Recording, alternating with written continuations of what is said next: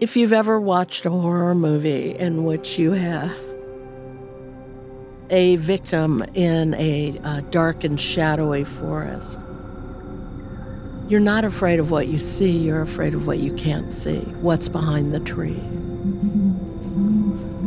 what might or might not be there. You know, a dark and shadowy forest is a kind of visual manifestation of what a conspiracy theory might be all these shadows gathering around you with unknown intent. What exactly happened on 9 11? How did they know who did this so quickly, like they did Lee Harvey Oswald? Fake news, real gunfire. The more outrageous the a charge, conspiracy theory called the more they like it. Pizza The official story of Sandy Hook has more holes in it than Swiss cheese. You're listening to Throughline from NPR, where we go back in time to understand the present. All right, fair warning. I've been reading a lot about conspiracy theories for a while, and now I'm kind of obsessed. Did you find anything good? Yeah, there's literally conspiracy theory about everything. Yeah. And apparently, about 50% of Americans believe in at least one conspiracy theory. That seems like a lot, actually. Does, but we should really start by defining what a conspiracy theory is in the first place. So, a conspiracy is a secret plan by a group to do something unlawful or harmful. Uh-huh. And therefore, a conspiracy theory is a belief that a conspiracy has taken place. Which includes things that are true, right? Like actual secret plots. Yeah, not all conspiracy theories are false and not all are as like weird as say the theory that Elvis Presley is still alive or that we never landed on the moon. You know, especially nowadays, right? When a lot of conspiracy theories seem politically motivated and, and kind of, you know, sinister. Actually, that brings us to the conspiracy theory that drew me into all of this. A new fringe conspiracy theory group called QAnon. QAnon. Oh, yeah, the people with Q signs at Trump rallies. At President Trump's rally in Tampa, the image was hard to miss. The yeah, it's been making headlines for a few months now. And long story short, it's a far right conspiracy theory not based in any truth that began when some anonymous person who only identifies as Q started posting really outlandish claims on a message board called 4chan back in 2017. You're with me? Yes. Right? Yep, okay. Yep. Their basic theory is that some deep state is conspiring against President Trump and his supporters. Okay. They've also accused some left-leaning Hollywood actors and politicians, without you know any evidence or anything, uh-huh. of participating in an international child sex trafficking ring. Recent searches on YouTube turning up bogus claims about Tom Hanks and Steven Spielberg. Oh my God. The thing is, conspiracy theories like QAnon are a feature of our news and politics these days, with people like Alex Jones, for example, peddling conspiracy theories. Yeah, I mean, even President Trump was involved in that birther conspiracy about Obama. And all of this made me want to dig into the history of conspiracy theories in America to try to make sense of this time we're living in. Okay. Based on what I found, I guarantee by the end of this episode, you'll be convinced that conspiracy theories have not only been instrumental in shaping American politics and culture, but that the US was actually built on conspiracy theories, that they're pretty much a part of who we are. Ah. You're not buying? You had me, but that sounds like honestly like a very tall order. Like I'm not I'm not sure you're gonna be able to do it. All right. Yeah, challenge accepted. Wait wait till you hear these stories. I'm gonna take Let's you see. through three periods in American history when conspiracy theories played a critical role. The colonial era, the prohibition era, and the Vietnam War era.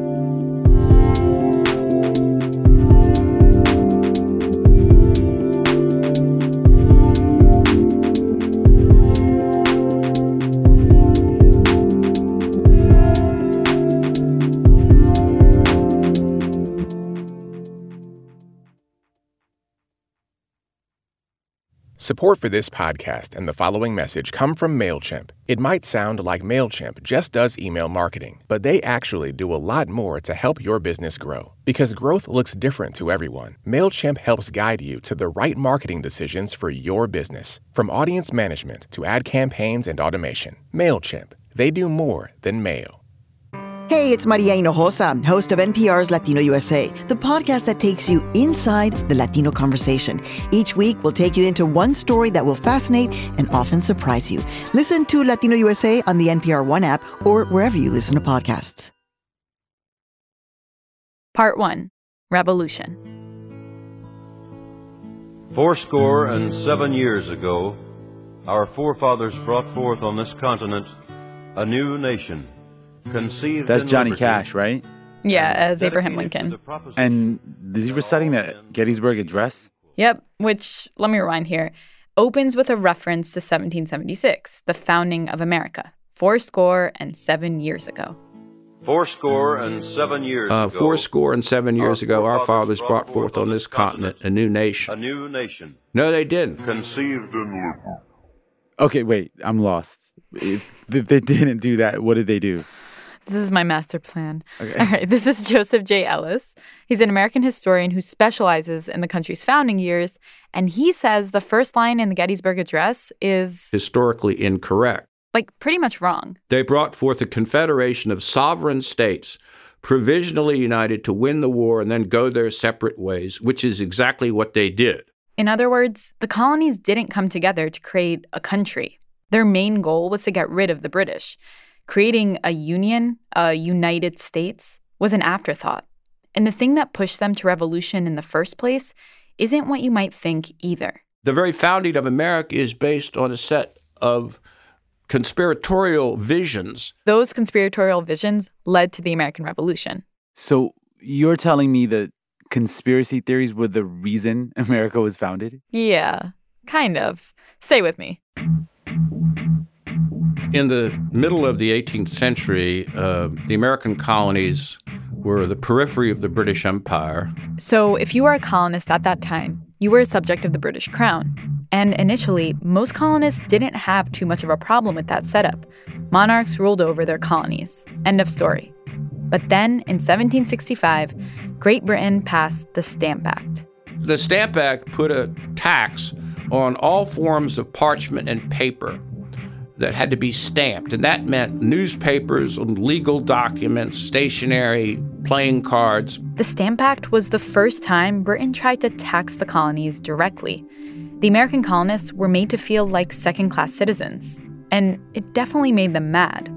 But Most of the colonists who are protesting the Stamp Act are simply saying, we want to be full fledged British citizens or members of the British Empire. If you leave us alone and don't tax us, we'd be pleased to stay in the Empire. We want to stay in the Empire. So while the Stamp Act did inspire protests and boycotts of British goods that eventually led to the act being repealed, it didn't make most colonists want to leave the British Empire at all. Okay, so what actually made them turn against the crown? Well, that's where the conspiracy theorists of the time come in. I'm sure you've heard the name Samuel Adams. Yeah, there's a beer named after him. And when we were on How I Built This, we actually did an episode about the company. yeah. Yeah, I interviewed him. It's Guy here, by the way. But what does any of this have to do with your story? Well, Guy, Sam Adams was one of those conspiracy theorists. He was actually John Adams' cousin. He's really the Lenin of the American Revolution, um, the propagandist and a, and a radical. Some details are hard to pin down about him because he burned most of his letters. John Adams describes him at the Continental Congress throwing all his correspondence into the fireplace so that you won't know, his fingerprints won't be on things. Despite his best efforts, there's still a lot that is known about him. He's a New Englander through and through. He even elevated New Englanders to an almost holy level. Sees those people as a chosen people that have enjoyed a level of independence and autonomy. And now somebody's deciding that they're not going to be permitted to do that anymore. Sam Adams viewed the Stamp Act, plus all the other royal taxes, as a serious threat to this God given autonomy, that they were a cover for Britain's real mission an elaborate conspiracy. The conspiracy theory is that the British government and the ministry of George III, newly crowned King of England in 1760, is plotting systematically the enslavement of the American colonists. And they use the word enslavement. Adams argued that the British were enacting a diabolical plot to literally make the American colonists into slaves of the empire. That's messed up. I mean, he was pushing this conspiracy theory of the colonists being enslaved when the colonists themselves were enslaving people. Yeah, it's very messed up. Like slavery was a part of life for all the American colonists. There's no getting around that. Yeah. And in a way, it makes sense that they'd have deep anxiety about ending up like the people they enslaved. Mm.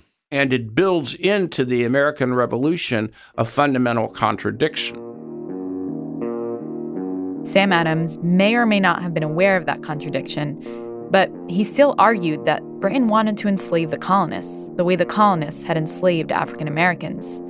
These are Adams' own words. When the plan of slavery seems nearly completed, save our country from impending ruin. Let not the iron hand of tyranny ravish our laws and seize the badge of freedom. Amid these fears, Adams decided people needed to know about this conspiracy and began to spread the word. Is it not high time for the people of this country explicitly to declare whether they will be free men or slaves? For us, it would be blogs. For them, it was pamphlets.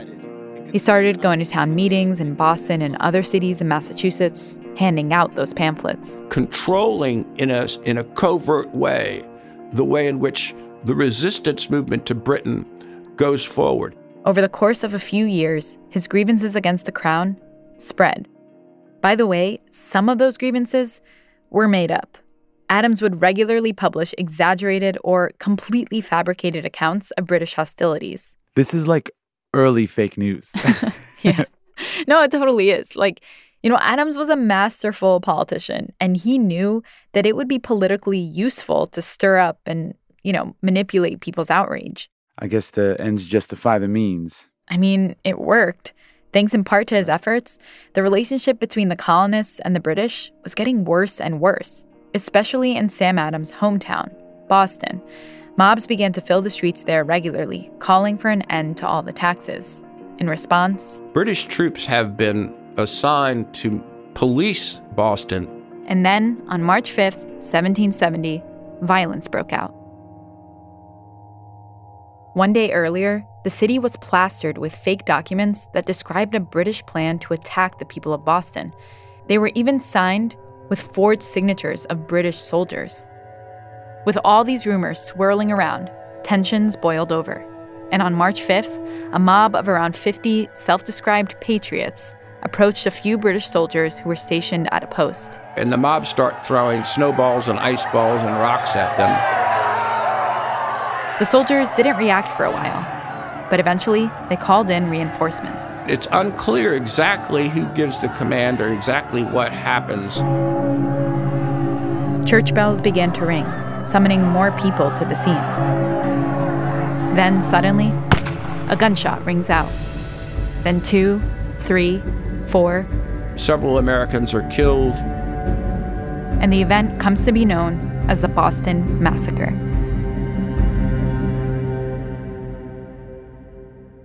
I'm sure this event, the Boston Massacre, only intensified Adams' conspiracy theory. Sure, his theory was supported by some acts of British aggression.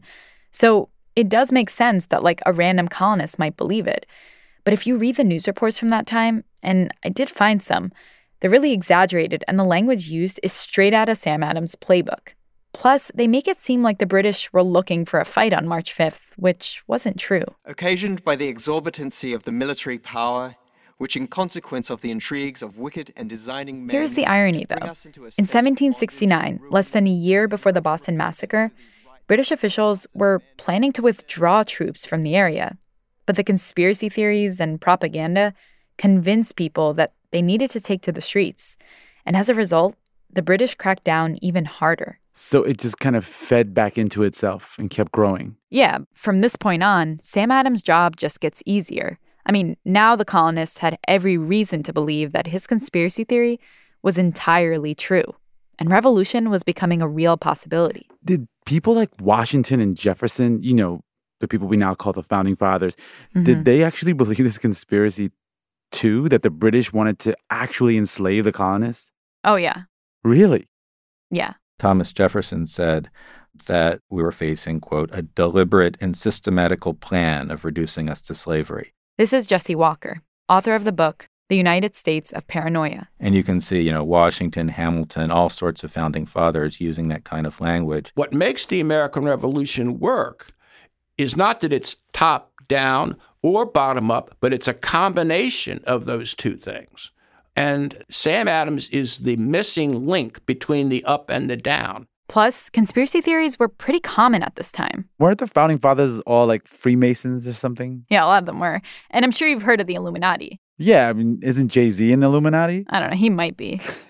the historical Bavarian Illuminati, the actual organization that um, people are blaming for everything under the sun today, was founded in 1776, two months before the Declaration of Independence.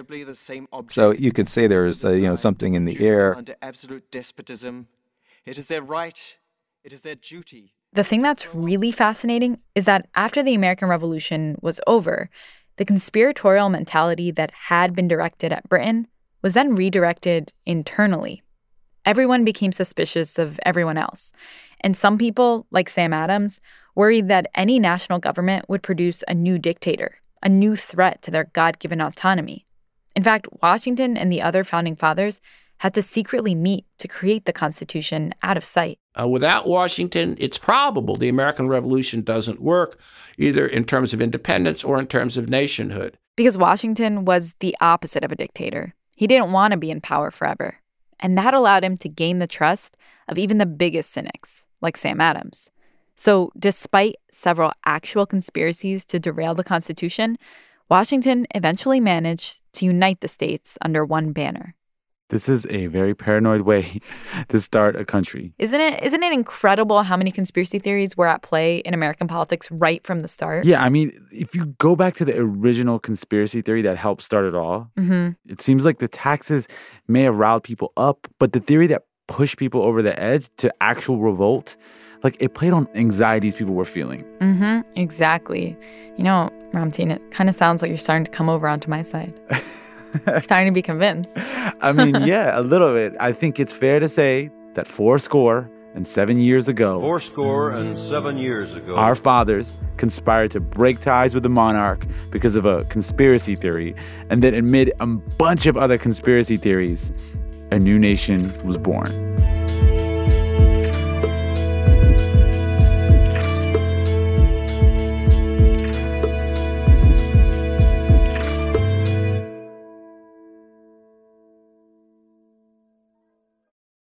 Support for NPR comes from Newman's Own Foundation, working to nourish the common good by donating all profits from Newman's Own food products to charitable organizations that seek to make the world a better place. More information is available at newmansownfoundation.org. This season on Invisibilia. Should we empathize with our enemies? Femoids should f***ing die. Is it okay to have machines control our emotions? I should be kind of creeped out, but at the same time, I'm like, well, thank God I live in this day and age. No easy answers, just the right questions. Invisibilia, back on March 8th.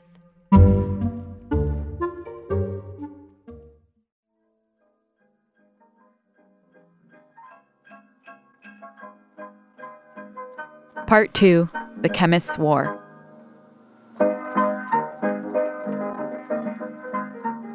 Now we're in 1926. It's Christmas Eve in New York City, and the streets are buzzing with eager children and slightly tipsy adults. One especially drunk guy stumbles into the emergency room at Bellevue Hospital. Screaming that Santa Claus has chased him all the way across the city with a baseball bat. Oh, He's having a vivid hallucination. A poisoned alcohol hallucination. By morning, the man is pronounced dead. And then, more and more people start dropping dead across New York City. About 60 deaths in two days. The pattern was the same. They'd have a few drinks, begin to hallucinate, and then they'd die. At this point, it's becoming clearer and clearer that this is no coincidence. Somebody was poisoning the alcohol. This definitely sounds like a conspiracy. Mm-hmm. But it's it's also like a who done it because it's not clear to me yet. Yeah, I, I mean, uh, the butler did it, Ramteen. Oh, That's it. on. Case closed. come on. Are you satisfied? No, tell me tell me who did it. I'm not going to tell you who did it. Okay, not yet. First of all, you got to understand the era in which this is all happening. The 1920s, right? Like prohibition era. hmm So alcohol was supposed to be off limits. Yeah, it was technically illegal thanks to the 18th Amendment. which is ratified nationally to ban this trafficking in alcohol. By the way, this is Deborah Blum. I'm the author of The Poisoner's Handbook and The Poison Squad. And she walked me through this story. So, the government banned the production and sale of alcohol throughout the country in 1920 to to try to get Americans to behave, which is how they saw it. Bar lined with the boys and bums, spending their money, debauching their characters, rotting their bodies, and jeopardizing their immortal souls. But that didn't mean people stopped drinking altogether, because pretty quickly, some people started making alcohol at home and selling it sort of mom and pop shops for illegal alcohol. So you're talking about moonshine. Exactly. And, and this made a lot of scientists really nervous. Because it's very difficult to avoid making poisonous forms of alcohol. If the chemistry is off even a little bit, instead of ending up with ethanol, the stuff that's in beer and wine, then you get what's called methyl alcohol, and that's really poisonous. It's also known as methanol, and it's basically ethanol's deadly twin. They look and taste pretty similar but one can kill you, which means you could drink the wrong kind of alcohol and not know it until it's too late. And I bet a lot of people didn't realize that. Lots of people don't know that. And they poison themselves. Wait, are you telling me this is the big reveal? That those people in New York City on Christmas Eve or whatever poison themselves? No, no, no. We haven't gotten to that part yet. This is just the beginning. See, pretty quickly, an alternative to this poisonous homemade alcohol appeared the underground world of bootleggers, and they knew how to throw a party. First rule of a prohibition party don't talk about a prohibition party. Come on, that's from Fight Club.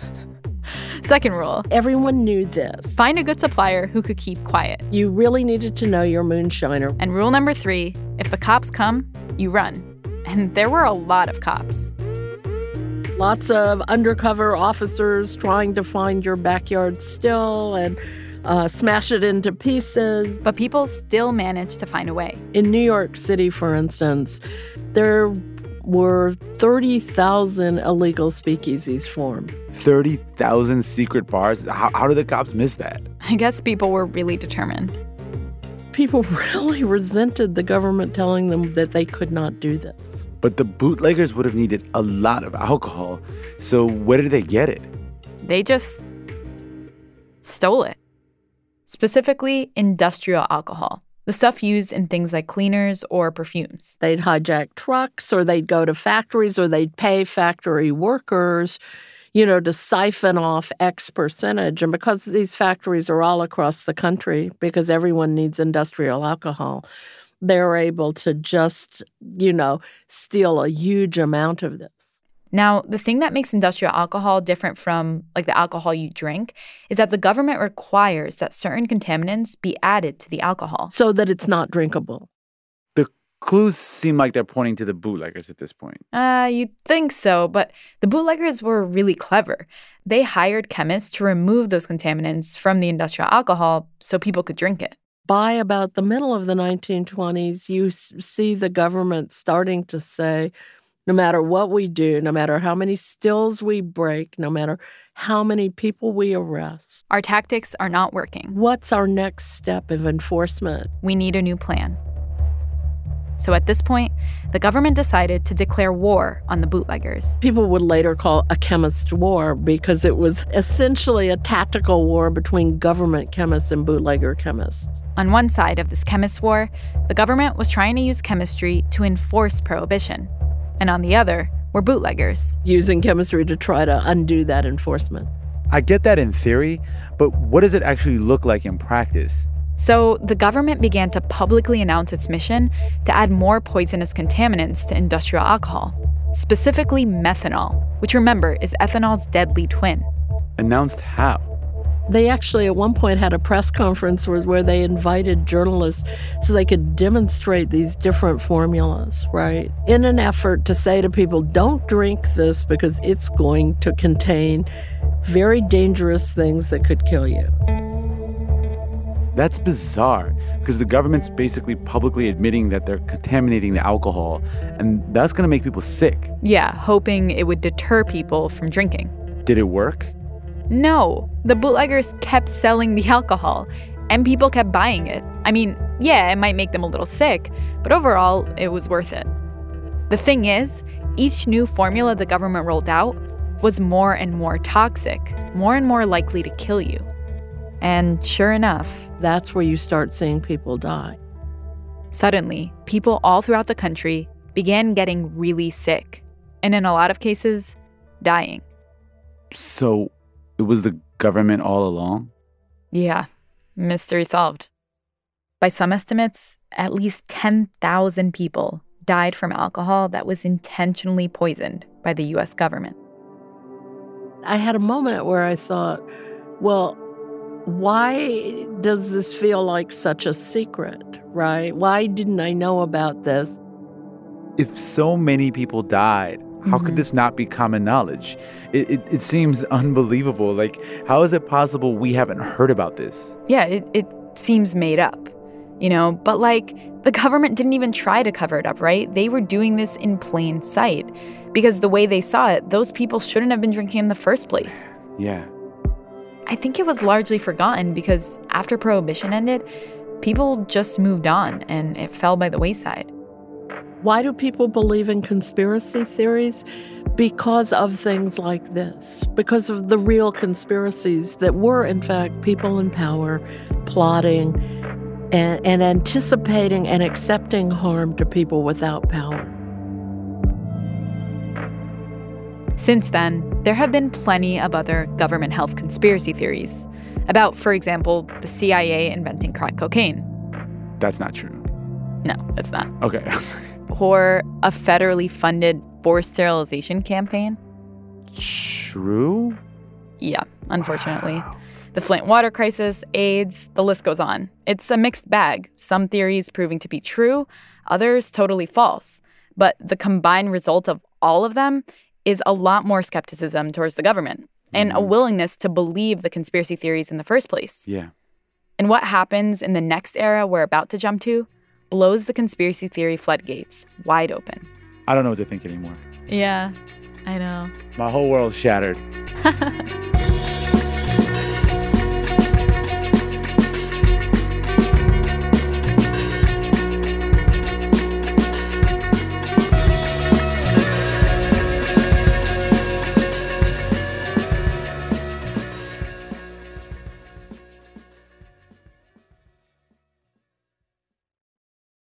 Support for this podcast comes from the John S. and James L. Knight Foundation, helping NPR advance journalistic excellence in the digital age.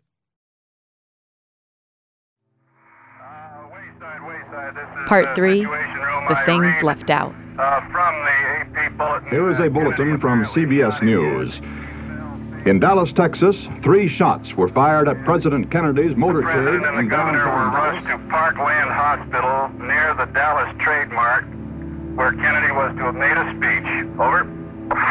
From Dallas, Texas, the flash, apparently official, President Kennedy died at 1 p.m. Central Standard Time. On November 22, 1963, the 35th President of the United States, John F. Kennedy, was assassinated.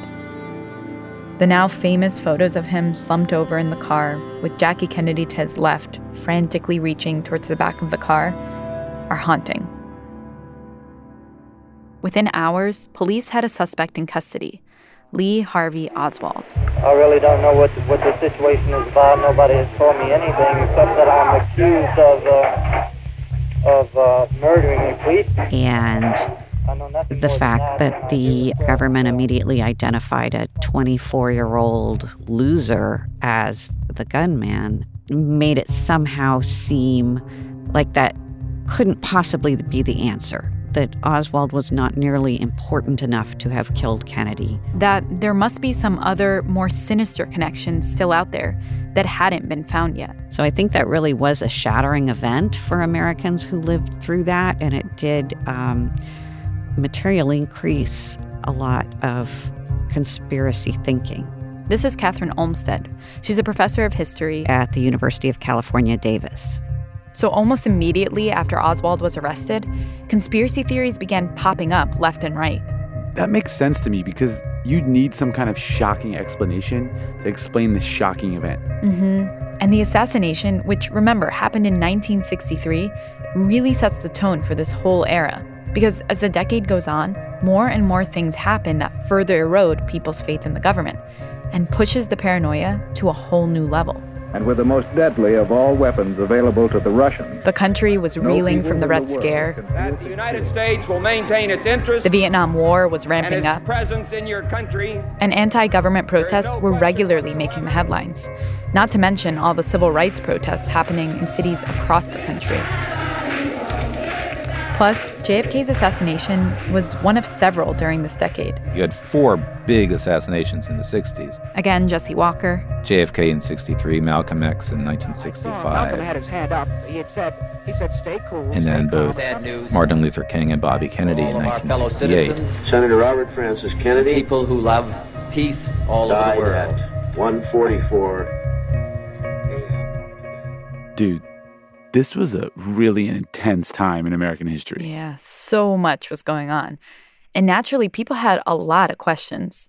But the government, at least, wasn't providing too many answers. which led to more left wing conspiracy theories, but also a great deal of fear on the part of conservatives that uh, those movements were really challenging some of the uh, pillars of American identity. Uh, there was constant conspiracy theorizing in the halls of power about what was behind, you know, the riots, what was behind uh, the counterculture. So basically, the conspiracy theorists stepped in to fill the information vacuum. Some were really serious. There were the political conspiracy theorists, the people blaming communism for everything. And then there were the more imaginative ones. Please tell me they involve aliens. Weirdly, a lot of them did. Yes. Aliens, intergalactic orders, all that. I love alien conspiracy theory. It's seriously my favorite. I, I feel like I'm not surprised at all. Like, Yeah. You it's would so be an fun alien to conspiracy imagine. theorist. Yeah, of course. you believe in like Area 51 and all that. Abs- I believe we're not being told something. All right. Absolutely. We'll talk about that later. anyway, some people took a third approach, somewhere in between the first two. Um, my name is Paul Krassner, and I am a weird guy who uh, just got lucky to always say what I felt, and I had no one to answer to. So, Paul Krassner is a satirist and stand up comedian and journalist. He has done straight journalism.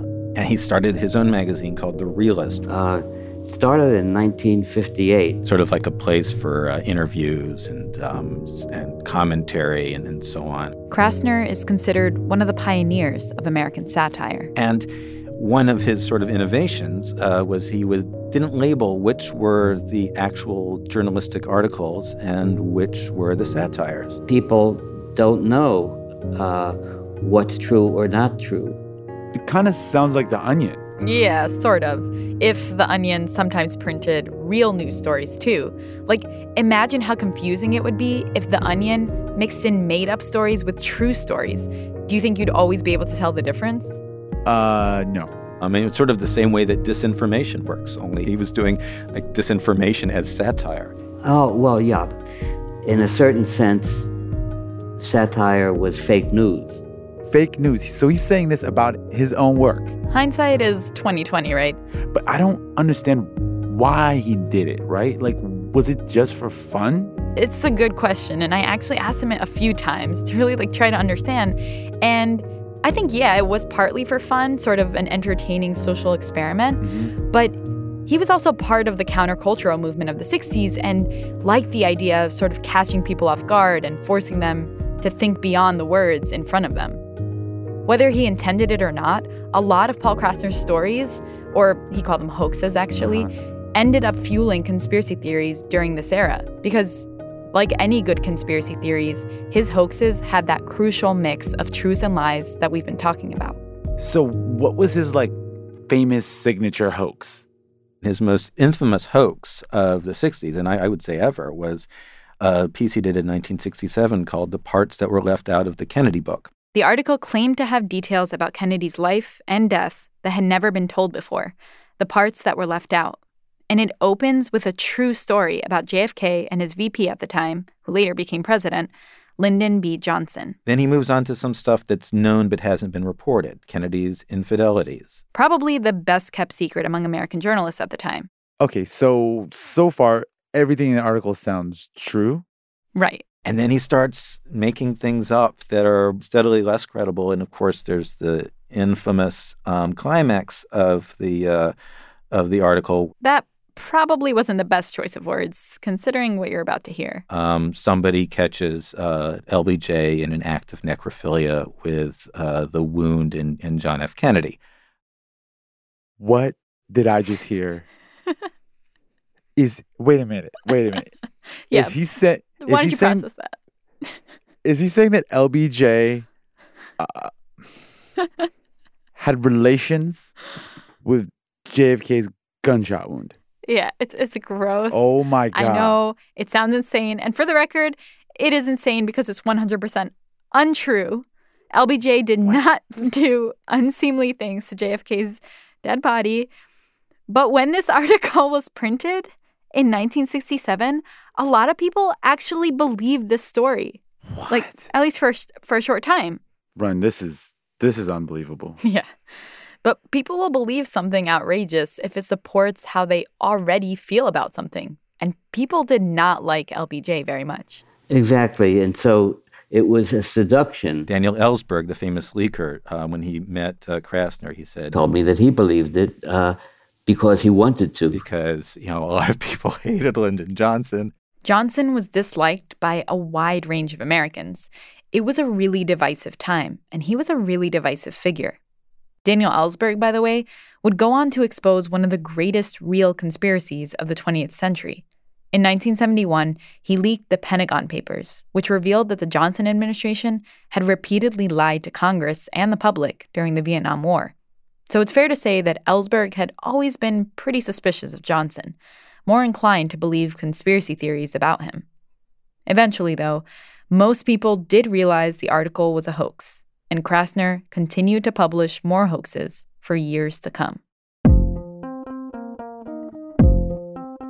This whole era of conspiracy theories culminated with a government investigation in the mid 1970s that tried to get to the bottom of a lot of questions that, up until then, the conspiracy theorists had been making up answers to. It was called the Church Committee. We have a particular obligation to examine the NSA in light of its tremendous potential for abuse. This was one of the big um, congressional investigations of the mid 1970s. In this case, Senator Frank Church um, had a committee that just looked at all sorts of secret government activities at the FBI, at the CIA, at the IRS. Uh, I believe the NSA was in there. That resulted in lots of authoritative government reports about real government conspiracies. Things like um, the FBI was systematically spying on and harassing Martin Luther King for years. The CIA, as part of experiments in trying to find a mind control drug, uh, secretly dosing people with LSD without telling them about it, or when you're you know finding out about the CIA infiltrating anti-war groups and women's liberation groups, even though it's not supposed to operate in the United States. This is like X Files. It reminds me of that, honestly. Yeah, it's it's weird stuff, like shocking stuff, and it seems to me that it would confirm a lot of what people were already having suspicions about, and clearly that's going to add fuel to all the conspiracy theories floating around. It makes an already disorienting era even more disorienting. Mhm. Like if the government is capable of all this, it's really natural to think, you know, what else are they capable of? Clearly these things make it easier for people to imagine further things. And that's just as true in the 20s or today as it is in the, in the 70s.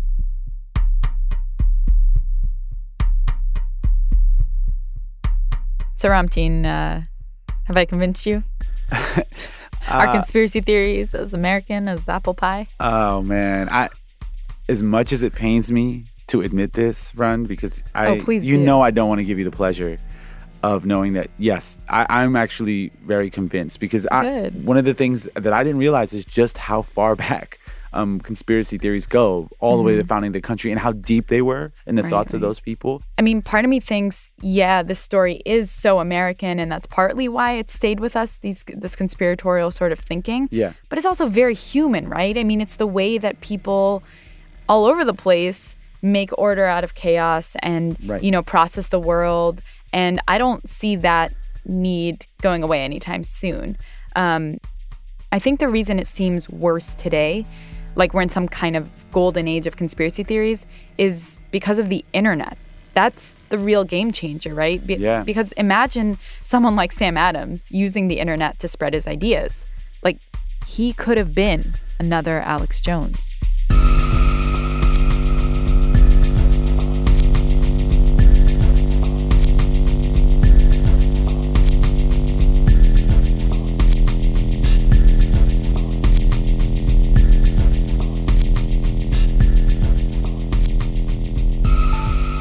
That's it for this week's show. I'm Rund Abdelfatah. I'm Ramtin Arablouei, and you've been listening to Throughline. This show was produced by me and Ramtin. Our team includes Jamie York, Jordana Hochman, Lawrence Wu, Noor Wazwaz. Yo, yo, yo, it's Michelle Lanz. Say my name, say my. Grace Mising Summer. Nigeri Eaton. Thanks also to Anya Grundmann, Chris Turpin, Ron Elving, Darian Woods, and Ida Porasad. And I want to give a special shout out to the members of Drop Electric who make the music for our episodes every single week Anya Mizani, Neil Singh, Naveed Marvi, Sho Fujiwara, and of course, Ramtin Arablouei. And let's keep the conversation going. If you have an idea or thoughts on the episode, hit us up on Twitter at ThroughlineNPR or send us an email to throughline at npr.org. If you like the show, please leave us a review on Apple Podcasts. And tell all your friends to subscribe. Thanks for listening.